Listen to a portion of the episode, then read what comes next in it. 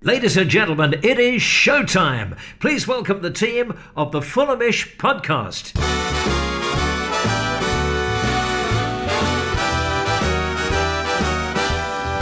It's the Fulhamish podcast, your independent voice of Fulham FC. My name is Sammy James, and in today's podcast, we're going to be looking back at Saturday's 3 0 defeat against Arsenal. Boris Johnson has brought in the rule of six, and quite frankly, it could have been six yesterday. Arsenal ran rampant against Fulham, who looked good in the opening stages, but ultimately were a bit toothless and pretty calamitous in defence.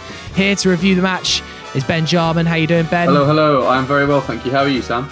Yeah, good, thank you. And his man with his ear to the ground on all things FFC, Jack Kelly. Hi, how are you doing? You all right? Yeah, fine, thank you. We haven't had you on the pod in a little while, Jack. So uh, nice to have you on again. Oh, thanks for having me. No, I've been busy on the uh, on the YouTube scene.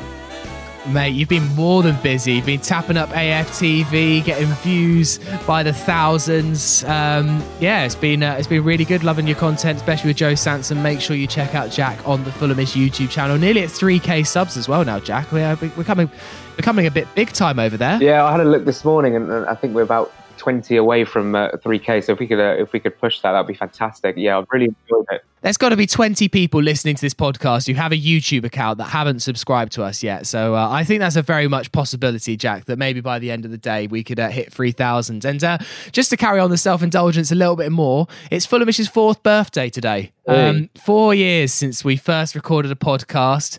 Uh, myself, Dom, Farrell, and Jack reviewing a 1 0 defeat against Birmingham City. And, uh, well, four years on, it was an equally drab game to be talking about on the podcast today. Um, ben, as ever, we do three word reviews after every match. Been a little while. Uh, I guess we haven't done one since the playoff finals. So, uh, what were the three word reviews that came through like, yesterday that you liked? Uh, cool. So we went to Twitter for these, um, and uh, we'll start with King's Crossed, uh, Sonka Gorgos, who said sign two CBs. Uh, then we'll have uh, Drew Heatley, who said, "Let's use perspective." In his very wise words, as always from from Drew. He's been around for a long Yeah. time. A man that's been around for an even longer time. Farrell Monk said, "Gunpowder three non flop." And then uh, it wouldn't be a Fulhamish podcast without uh, Sol Bamba, who said, "Fan base meltdown incoming."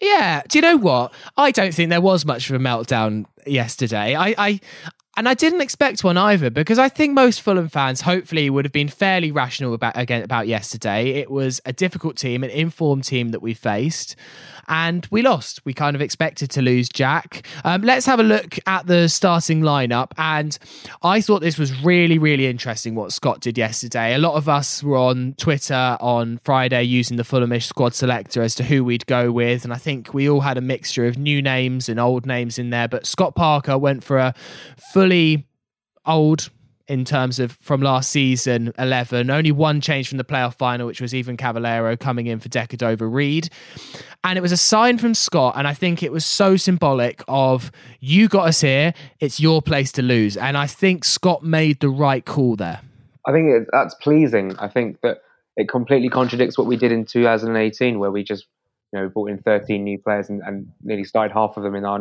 first game against Palace. It was nice to see a midfield three that, that started against Brentford, and although it, we didn't get the result we wanted, you know the continuity in the squad it, it does kind of make sense. Um, that the, the squad confidence will still be there back from August, and look, I, I don't think we played awfully, like really awful, but I think there is room for improvement, and you know we do have new signings that can bed in in the defence as well, and and hopefully we can just push on from here. I I wasn't too shocked that Mitrovic didn't start. Um, obviously he played for Serbia, but he did have that hamstring injury, so he's maybe a week or so behind uh, everyone else. But look, 37 to go. Happy days. We're in the Premier League. Let's try and enjoy the ride.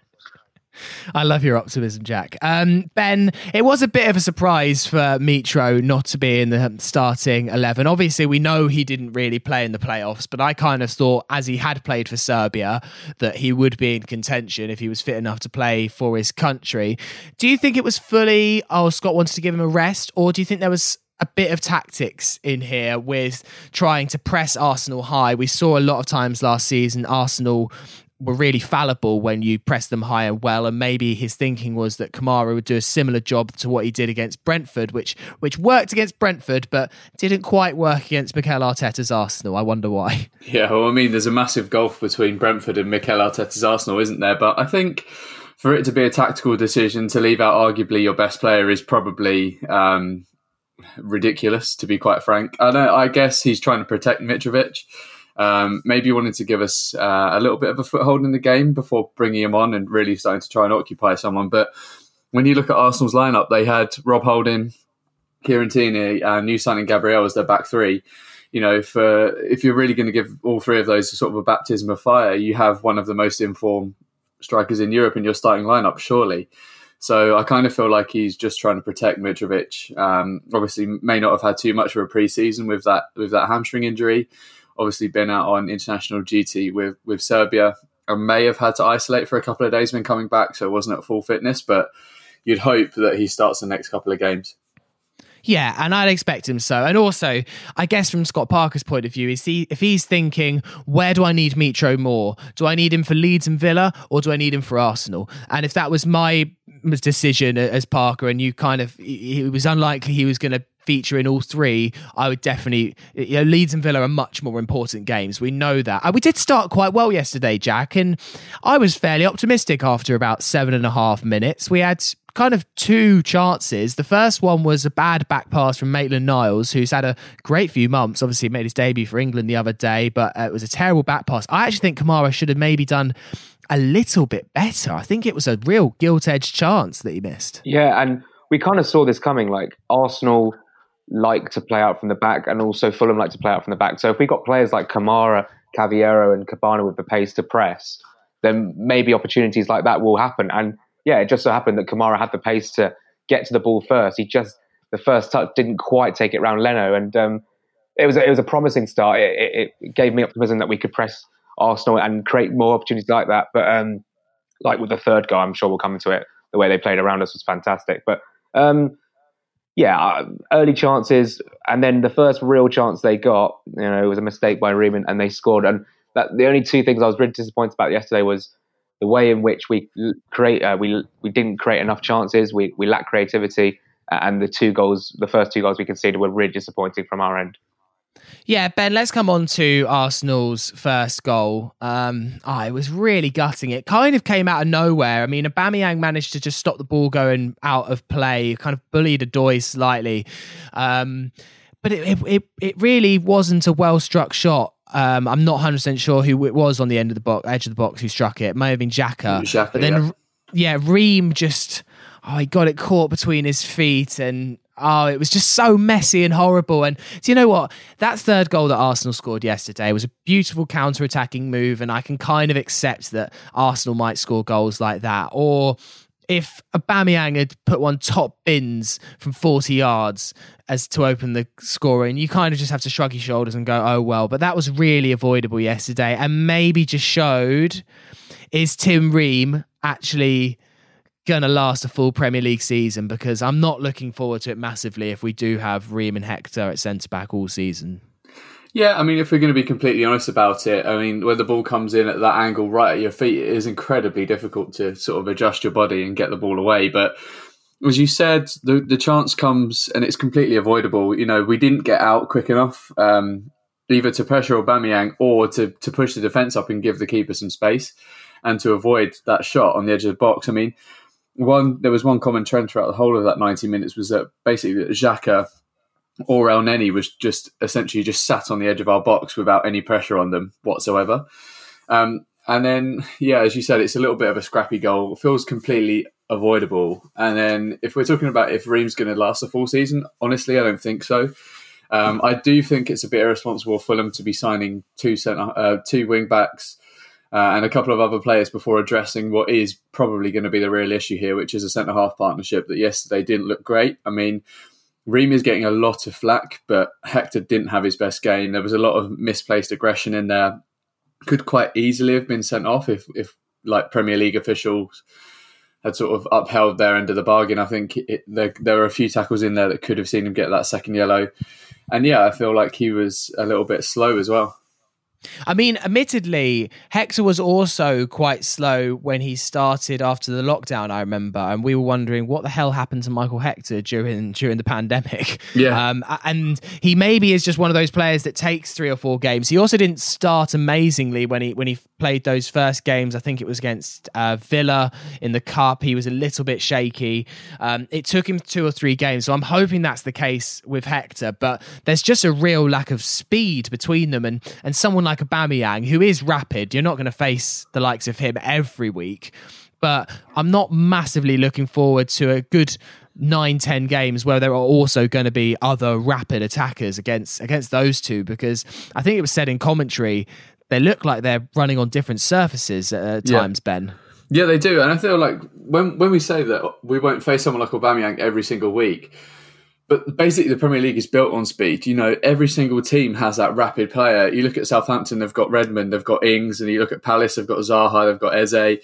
Even the teams down the bottom of the league have rapid players that are going to attack you. And when we talk about the Premier League, chances chances come out of absolutely nowhere. You know, Arsenal sort of seemed like they're on the back foot for nine minutes yesterday, and then they scored out of nothing. You know, te- yeah. teams can do that to you, and you need pace to cover those attacks. And that's why you're seeing so many Premier League teams invest in centre halves that are, are, not only tall and can can sort of claim uh, a stake in the box, but also have that huge amount of pace. You know, even Arsenal's newest signing, Gabriel, he's got a decent pace about him. Uh, and there's a reason why they keep hold of like Rob Holding, etc. It's because not only is he positionally fairly good, but he's also got a decent pace to make up for any mistakes.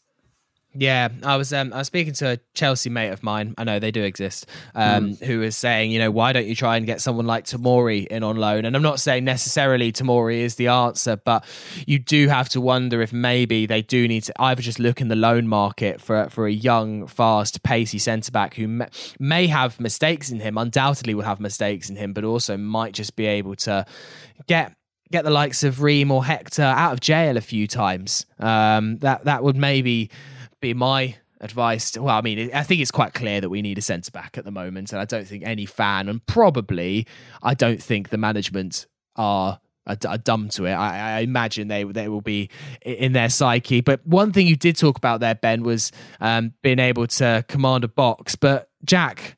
That was very much how the second goal came about. I mean, if there was if there was one situation I would have thought Ream and Hector would be pretty good at, would be defending a set piece. It was so simple. It was horribly simple. The fact that Gabriel just had a free header two yards out. Uh, if that happened in a Sunday League team, you'd be fuming. It, there was so many. Oh, there was just so many things that annoyed me about that goal. The the box was clustered with with players, and um, Hector was the wrong side of Gabriel. Not not. I mean, it was three minutes into the second half where really I thought we'd we'd come out the second half stronger and and look like we could try and get an equaliser, but it was a sucker punch, and Gabriel didn't. Yeah, didn't even hardly have to jump to get that, and um, came off his shoulder, I think, and went into the net. Just such a disappointing start to the second half. Such a flat goal to concede through the keeper's legs.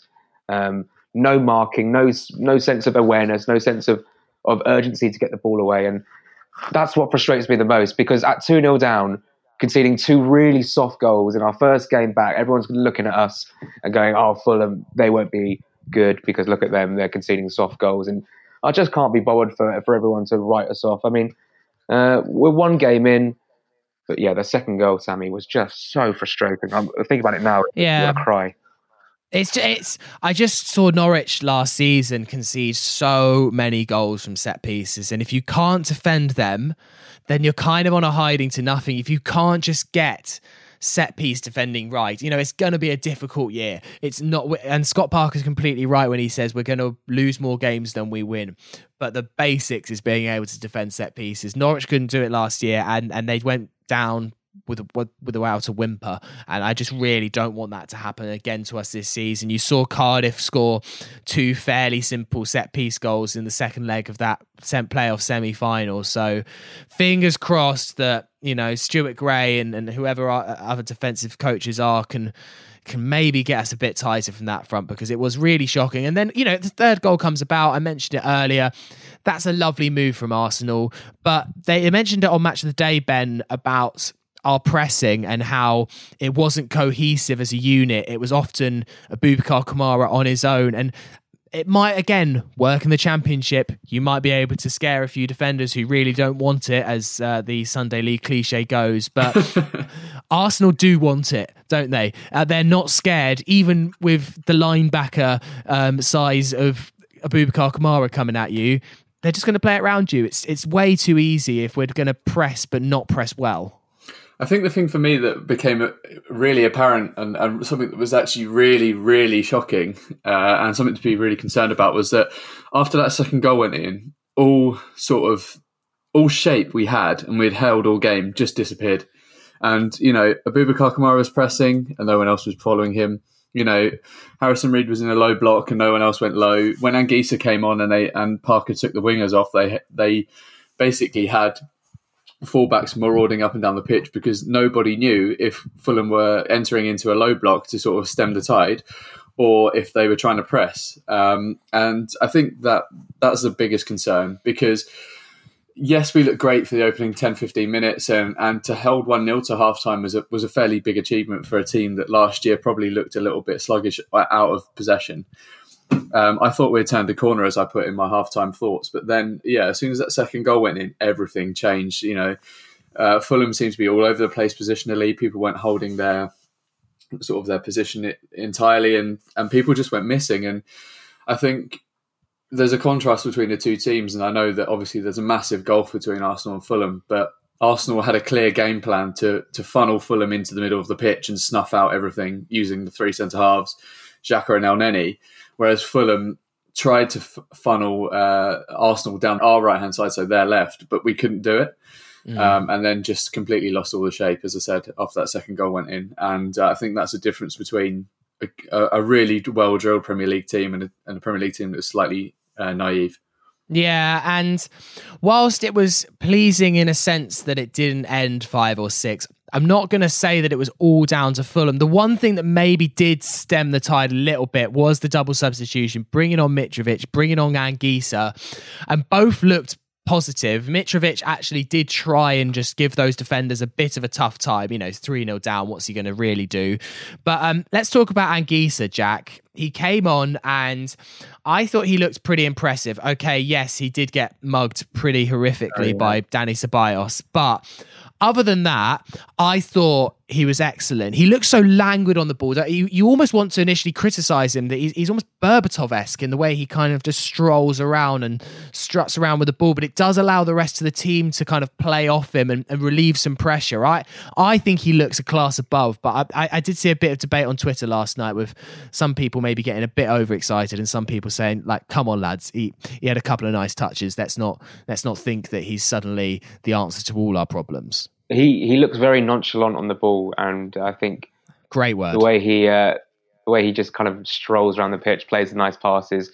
I think he had uh, yeah, he obviously got nutmegged by um, Ceballos, and he had a, a dodgy touch on, on one occasion where he lost the ball. But apart from that, he looks tidy, he looks clean, and you know he could be a real useful tool for us this season in the, in the midfield. But um, it's just down to whether we keep him. I know Seri is nowhere to be seen at the moment. Um, but it, it was promising to see Anguissa on the bench, and the fact that he came on and actually put in a decent performance is quite promising. And I'm looking forward to seeing him um, if he can play a part this season.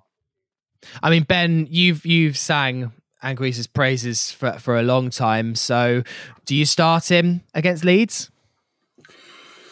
Um, I think so. Yeah, it, it, all depends on on the fitness of of so Obviously, uh, we found out in the week that he had only just come back um, into the squad, so um, it all depends on how well he's sort of like getting up to speed. But I think for him to be introduced yesterday, um, I think does underline his importance. That well, how important Scott sees him for for this squad going forward. If we manage to keep hold of him, I feel like there are a few players yesterday that actually probably deserve more criticism than than the debate that Anguissa is getting. You know, I thought Tom Cairney was very, very, very below what what we should be expecting from a from a starting captain. And for him to be playing in the eight role, I still think it's absolutely the wrong role for him. Yeah, I think I feel like he held on to possession for way too long. wasn't anywhere near as aggressive enough of his passing as we needed him to be. Um, and, and, just looked an absolute shade of the player that we saw sort of two years ago. And you sort of wonder, you know, where is where has this come from? Like, where will Tom ever reach the level that he was at, you know, two two years ago? Mm.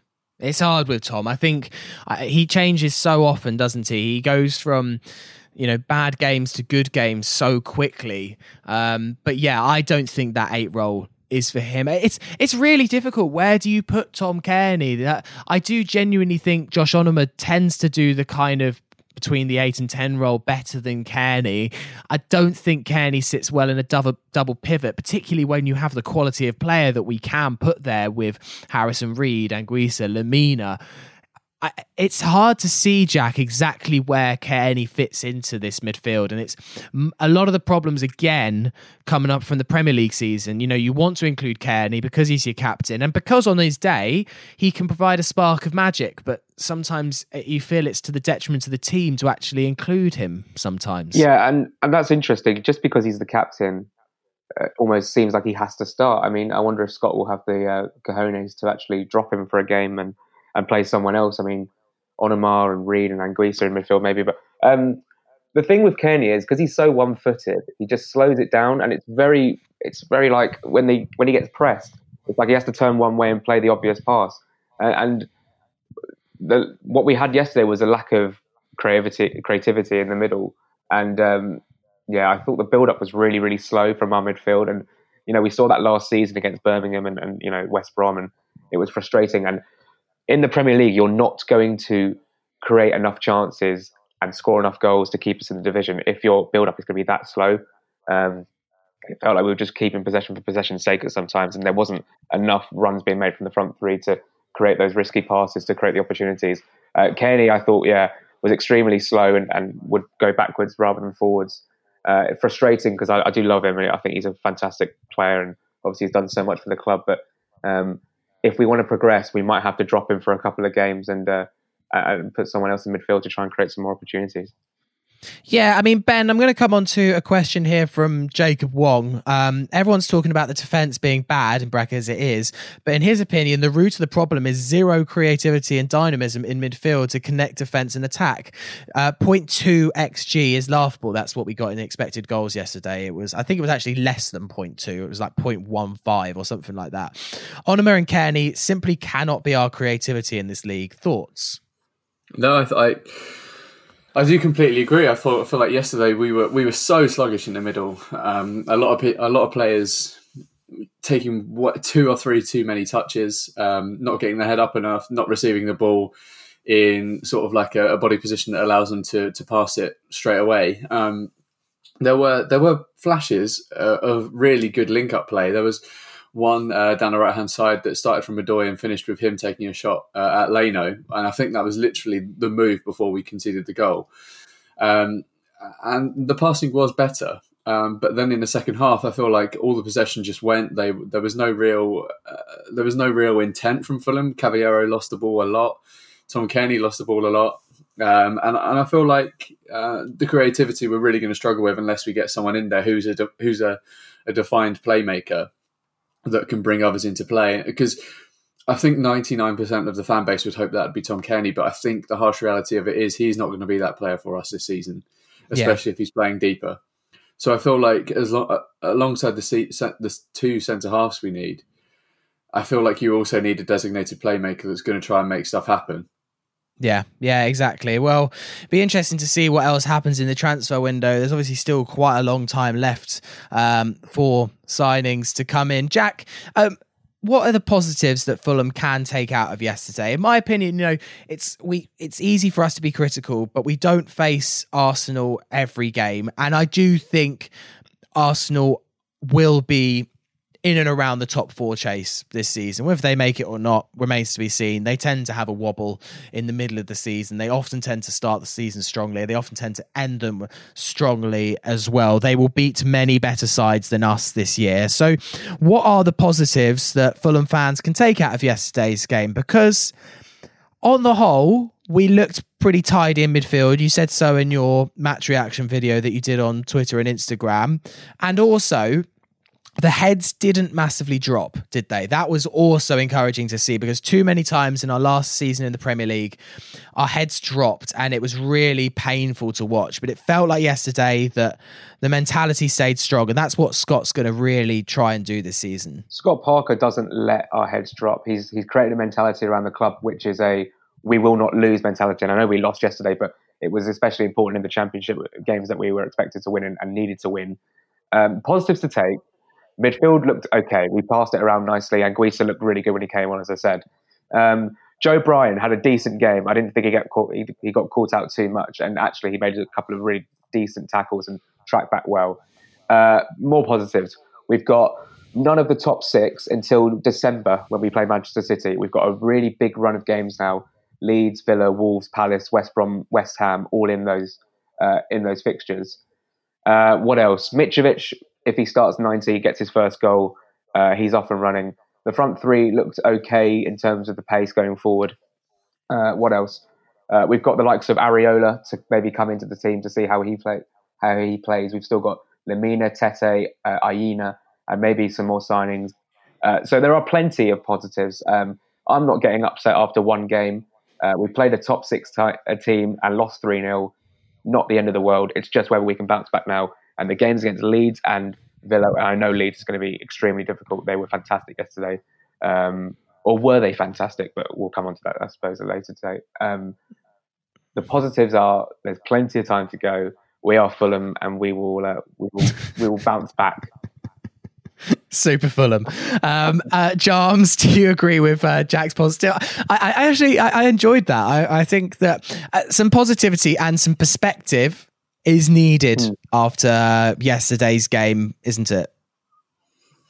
Yeah, I, I, do agree with some of Jack's points there. Um, obviously, uh, we all know we're not going to play a team like Arsenal every single week, and a, a lot one uh, one phrase that's being bounded around a lot at the moment is is the free hit, and a lot of people don't want to talk about free hit, and a lot of people do want to talk about it. But I feel like the first time we were in the Premier League, we we said to ourselves, "Oh, this is a free hit. That's a free hit you know anyone in the top six is a free hit. But if you go in with that mentality, you're going to lose every game against the top six. It does, you know, the, the dressing room sort of loses any any sense of urgency pretty quickly, I'd say.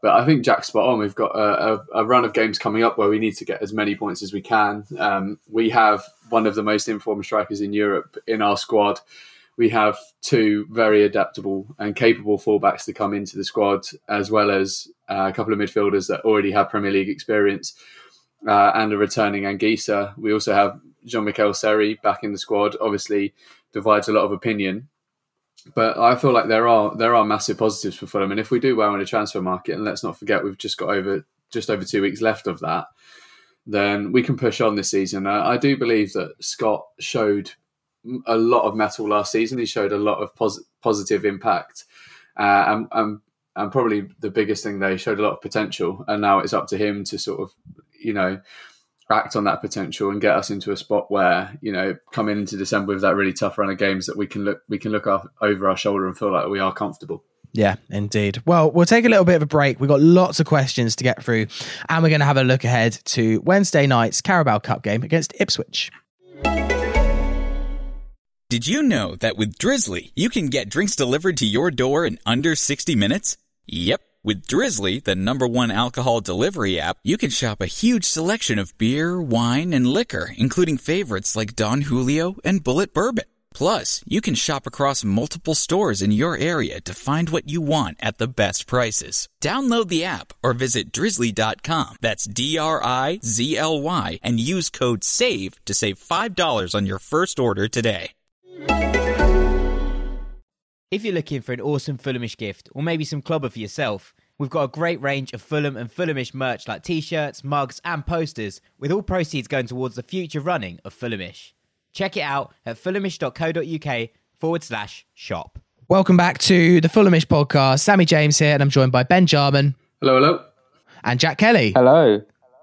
Really exciting. If you listen to this podcast pretty soon Um, so if you're listening to this on Monday, it's too late. But I'm going to be on Match of the Day two tonight, which is exciting. I think it'll be about five ten seconds, but yeah, I'll be doing a little roundup and trying to stay as uh, positive as possible. So uh, if you listen to this and you're in the UK before ten o'clock tonight, uh, I'll I'll be representing Fulhamish Pod on Match of the Day two, which is exciting times. Okay, let's have a look ahead to Wednesday night's Carabao Cup game against Ipswich. The Carabao Cup this season, the way it's falling is very strange indeed, with it kind of been playing in consecutive weeks. Part of me quite likes it and wonders if there may be a way of this continuing in the future. I don't know. It seems quite nice that actually we'll already have kind of have four rounds of the Carabao Cup done, um, and we, have barely started the season. It, it, makes a lot of sense um, as far as I'm concerned. But anyway, Wednesday night we go to Ipswich Town. They're in League One. Um, ben, not too far from you. Obviously, if uh, you could go to games, I imagine this would definitely be one that uh, you'd be making an appearance at.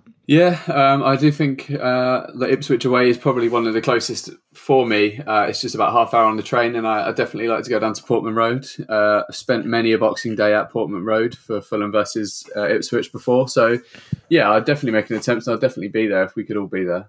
Um, Jack, it's going to be very much a case of rotation, isn't it? You'd imagine maybe a, a, good opportunity for lots of our new signings to get a game. I'd I'd expect Areola to probably start. I'd probably expect Tete, Aina, Lemina all to get a run out in this game, and maybe also a smattering of some of our younger players as well. I'd love to see uh, a Sylvester Jasper in there, for example. Yeah, I was just about to say Jasper should probably start. I think um, he's got his uh, he got called up to the first team. He's in the first team squad. I wouldn't be surprised if we saw likes of George Wicken starting goal. Actually, he's been called up to the first team now uh, instead of Areola. But uh, yeah, it's it's about rotation. Look, we've got a really really important game against Leeds at the weekend, and uh, as much as I'd like to progress in the cup, you know, we're going to play Sheffield Wednesday or Rochdale in the next round. There's a really good chance we can get to round four um, on paper. But um, yeah, it's about rotation. It's about giving the new players and, and a bit of young, and the youngsters a bit of game time um, against League One opposition who start their season in about 15 minutes against Wigan. Um, I don't know what to say about Ipswich really. I think they've they're probably a little bit under par this season in terms of going up to the Championship, but um, they'll probably want to get something over a Premier League side on Wednesday night. Um, Portman Road would have been a great away game for this as well, midweek. Uh, that's that lovely pub at the top of the hill as well, but. Uh, we cannot do it, and we cannot do any game at the moment, which is no. No, it's a shame, actually, isn't it? Because as you say, it's probably one of our more plum Carabao Cup draws that we've had away from home in in a, in a few years. Obviously, last year kind of ended before it began by playing Southampton at home, which is such a kind of drab one to get yeah. from a from our from our perspective. So yeah, Ipswich away, uh, probably up there with when we went to Leyton Orient away, which was a great first round Carabao Cup game. Um, I remember with uh, Ryan, a certain Ryan Sessegnon making his uh, debut that day. I mean, there's not much we can look at Ipswich in terms of their form. They haven't played um, a game yet in the league. They play today at midday against Wigan at home. Um, so that's I think why our game is on the Wednesday and not the Tuesday, so that Ipswich have a little bit more of a of a gap in terms of fixtures and stuff like that. They uh, beat Bristol Rovers in the first round of the cup. Again, what else can you look at? I mean, it's a bit of an interesting case with Ipswich, isn't it, Ben? Because yeah. they were a championship team for so long Mick McCarthy was keeping them in the division pretty comfortably, but it was always so drab. And Ipswich fans really just had had enough of, of Mick McCarthy and the way he was managing the team. And we all saw what happened when he left, though. It all kind of went to pot, and you'd have expected them to bounce straight back up last season, and they were top for a large part a of it, time. and then just fell apart. And then when the points per game thing came in, they were really far down the league. Didn't even make the playoffs, if I if I recall correctly. No, you do recall correctly. I think they they finally finished in tenth. Um, see, I feel like uh, a lot of my Ipswich friends are saying that what has happened is that the the owner of the club, um, Marcus Evans, uh, I think is his name, has has basically stopped investing into in, in as much into the club uh, as as they needed to. Um, he essentially wanted them to become uh, self sustainable. But in a place like Ipswich, um, no disrespect for any of our listeners that do live around that area, it's very, very difficult to for a club of that size to become self-sustainable in the, in the economy that they currently live in. So yeah, I feel like um, they they got what they wished for in that McCarthy left, but then they appointed a couple of managers that just haven't really worked out, and now they've got Paul Lambert who's trying to get them back up. Um, they looked like they were going to have a, a, a, rapid return into the championship, but then, as we said, finished in tenth. Uh, signed a few players um, over the, the summer this season that have got some good pedigree in them. I think Stephen Ward has come in, and they've still got a couple of players in their squad like Alan Judge, uh, uh, and Freddie Sears, and Flynn Downs too, who probably um, would be looked at by a lot of championship clubs should they not go up again this year. Uh, yeah, and, and, Ben, who would you like to see starting in, in this one on Wednesday? It's obviously going to be a chance for rotation. Is there anyone that, apart from maybe, I guess, the new signings and a few youngsters for you? Yeah, I feel like that's probably the way to go. Get someone like Lemina bedded in. Um, it'd be nice to see Anguissa get like a full 90 under his belt if he's not going to play for the full 90 against Leeds. Um, it'd be lovely to see both the fullbacks come in. Um, it'd be nice to see Wycombe start, as as Jack said, but I, I, kind of feel like this is going to be a game where Areola makes his debut in the same way that Sergio Rico made his debut against uh, Millwall in the Cup too. Yeah, well, uh, we'll wait and see.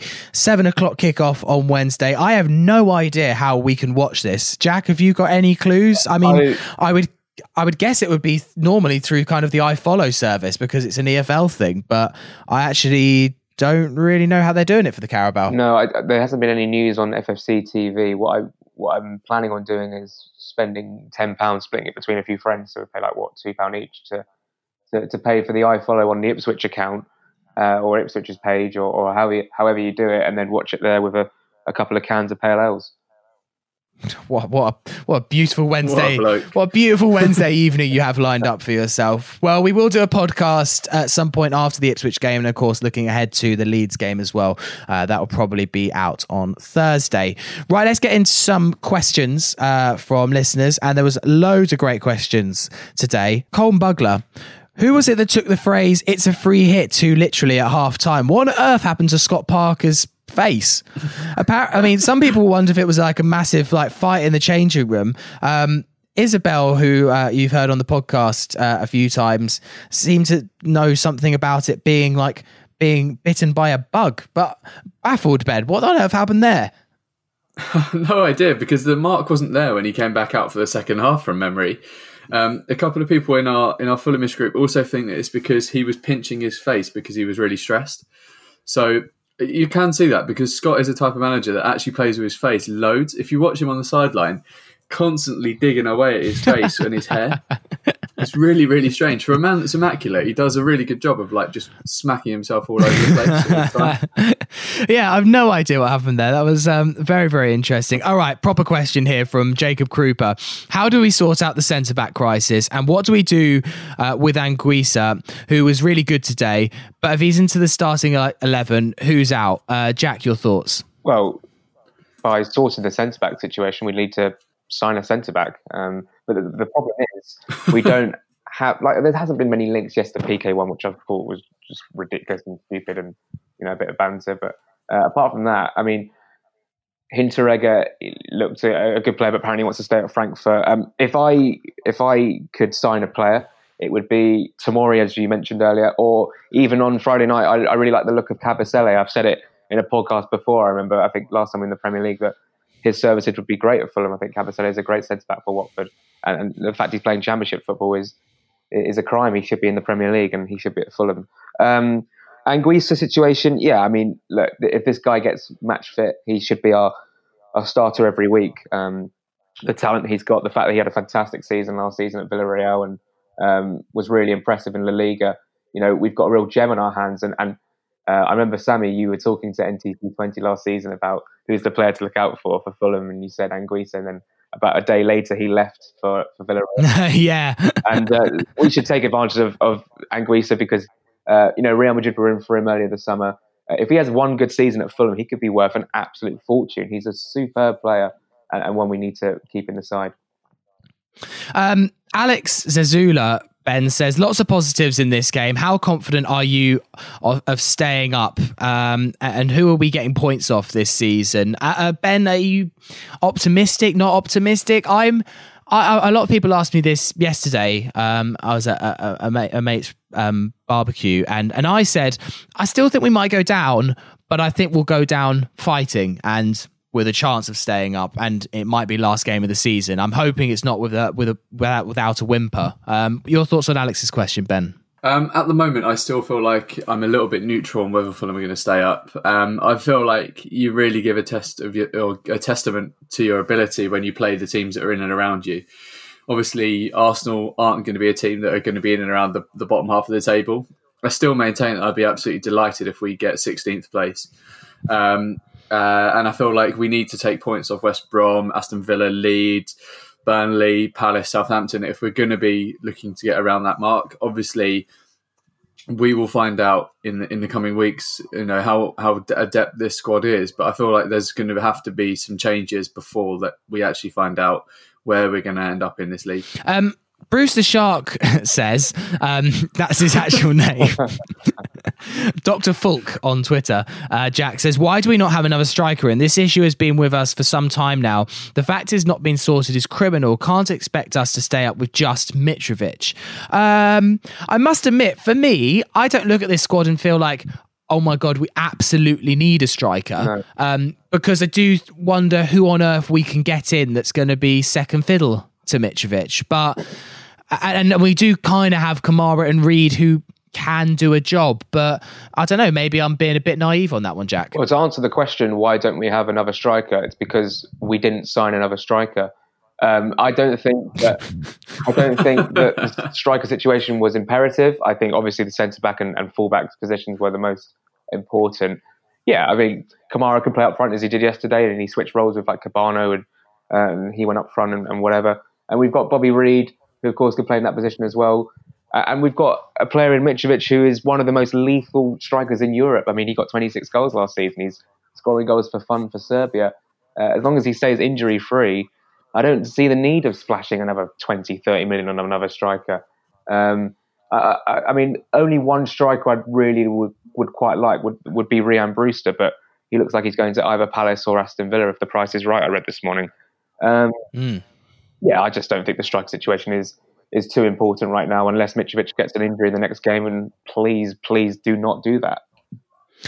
It's the, it's the winger, isn't it? It's the wingers that are going to be the biggest fault, in my opinion. If we're going to persist in playing, playing with wingers, we need, you know, those that are going to be able to to create chances for Mitrovic and get the ball in the box. I think we saw yesterday that we we lacked a little bit of guile, um, to be honest with you, and we lacked a little bit of incisiveness in that final third. And I think as much as everyone would love to say they'd love to Cabano to be able to work out in the Premier League, I'm not mm. sure he will. Um, uh, and I, I, kind of feel like that was where most of our attacks broke down was in wide areas. Maybe we need to address that too. Yeah, and for me, I just don't know what it is about Cav. He just every game he plays, he you know he looks fast and he just doesn't have that much end product on him, and and hasn't for a while. He started so blisteringly last season, but I feel like apart from a few flashes, we just don't see that kind of side from Cavaleiro, particularly in creating chances um, often enough. And you wonder if maybe a player like Knockaert might come in for for the Leeds game um, just to change things up. Ben, there are so many questions. Literally every question is asking who you'd like at centre back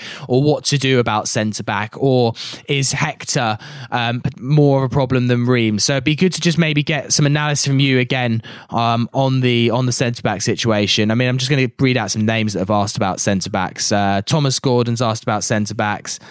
Nathan's asked about centre backs. Thomas Brown's asked about centre backs. Everyone in our WhatsApp groups asked about centre backs. Yeah, uh, Rockus yeah. Rockus Hugendorn has asked about centre backs as well. Just to give some shout outs for those that have asked the question. So yeah, your thoughts on the on the situation and who on earth we could sign to to fix it. Well, I feel like it's it's definitely uh, an area that we need to address. I think yesterday basically proved everyone's point in that Ream and Hector are unfortunately a very very slow partnership. Um, wasn't up to his normal standard with his passing, and if we're going to persist with passing out to the back, then I think we need a, a, a player that's going to be adept at that. We also need a player that's going to be able to to command the box and, and also with, with more pace. So uh, I think that's probably the the boxes that a lot of people are going to be looking at uh, ticking there. Um, I, one thing I really, really liked uh, was from Jack Collins, um, and again, it's, it's our neighbours up the road from Chelsea. They've just signed uh, Malang from Nice uh, on a, I think it's like a five or six year deal. And Jack said, "Look, why don't we just ask them if we can take him on loan for, you know, a season or two? Um, yeah, we're not about really developing other other teams players for them. However, this is a young guy that's got a lot of pace, uh, has a huge ceiling of, of, potential, has performed really well in a Nice side that is basically transforming itself into a developmental side at the moment. Why can't we just, you know, potentially take him on loan for, for a couple of seasons? I think that's such a great shout. Yeah. And I, I feel like uh, that that's a great one too. And I love Jack's shout from earlier and on in the podcast as well for, for Kabasele. And I feel like there there are players and centre halves around in, in leagues all over the world that we can probably look at there but I think Malang Sarr, Kabasele, uh, to name just but a few, Uh, are two people that we can potentially be looking at. And Tomori as well is, is another good shout. It's just so frustrating because it feels like for so many years we've just been like missing a centre back. And last year we were missing a centre back and we kind of got Hector in and then we didn't have him in time for the registration. So we didn't have him for six months. I'm just so bored. I, I almost kind of want Tony to just like raid, uh, like have, why just go buy 10 centre backs? Just, just go buy them all. Like, just, just like, please stop this every season being the main position that we are concerned about. So fingers crossed. Look, there's a lot of time left in the transfer window, and you know, one question that we had in was, can you blame Tony Khan for the centre back situation? Unfortunately, the way it's all fallen out with the transfer window not closing until October the 5th, I believe it is like you're not going to be able to get all those deals in before the season starts and and that's why this situation of Fulham not just getting promoted in this situation, but getting promoted through the playoffs, so there's an even less time for, for, to sort it, is really really difficult. And and lots of teams at the moment are searching for their centre back. You know, obviously like a team like Leeds, they lost they lost Ben White, um, who's gone back to Brighton. They're desperately after one. So many teams need a good centre back. They're not easy to come by. So yeah, I, I, think keep the faith a little bit. If it's October the 6th and we haven't got a good centre back and it's still Ream and Hector for the season, then maybe you can start atting Tony Khan. But until then, I don't know if there's much that can be criticised until he's had a full window to at least get his players in. It's it's it's a difficult situation, and I, I do empathise uh, a little bit. Um, finally, Ben, from Chris Harris, what was Parker ordering from the Chinese last night? I think uh, Parker was, was probably going down a route where he needed to sort of drown his sorrows, but in Chinese. So um, I'm going to go for Peking spare ribs, uh, 24 pork balls, uh, chicken balls, uh, vegetable spring roll, um, a Chinese style curry with uh, special fried rice, uh, beef in black bean sauce, lemon chicken, and also or I think we'll top it off with some like pineapple fritters. Have you got the menu for a Chinese takeaway in front of you at the moment? No, I just said everything that basically came into my head. That was very impressive. I was like, wow, he really knows his uh, Chinese food, or at least his Chinese um, takeaway food. I imagine uh, in China, they probably don't eat that many of those things. Yeah, I bet in China half of those dishes just don't yeah. exist. Just basically like chicken tikka masala doesn't exist in India. So a Chinese really person walks into a Chinese and goes like, "Have you got have you got anything else on the menu? I don't really like any of these. Yeah. Have you got any actual Chinese? any actual Chinese food? um, all right. Well, we'll take a break there for today. As I said, the podcast will be back later in the week, looking back at Ipswich and looking forward to that massive game at Elland Road against Leeds on Saturday, which is on BT Sport now. By the way, um, it's still a three o'clock kickoff on Saturday, but it is going to be shown on BT Sport, so we can watch that game. Who knows how we'll be able to watch the Ipswich game, if at all? But there's not an awful lot riding on it. Uh, Ben, what are you thinking for the podcast title today? Uh, so for this week's three word review, I'm going to go for Matt Brightwell's three gun salute. Nice. Oh, very clever. All right. Well, uh, thank you very much for listening today. Uh, to Ben Jarman, thank you for being here. Thank you very much, Sammy. Nice to be back. And Jack Kelly, thank you as always. Yeah, lovely to be back on the podcast. Uh, enjoy and subscribe to the YouTube yeah, make sure you uh, check out Jack's uh, YouTube reaction, which should be out probably probably by the time that this uh, podcast is released. So uh, have a good start of your week, and we will speak to you later. Come on, you whites. Come on, you whites.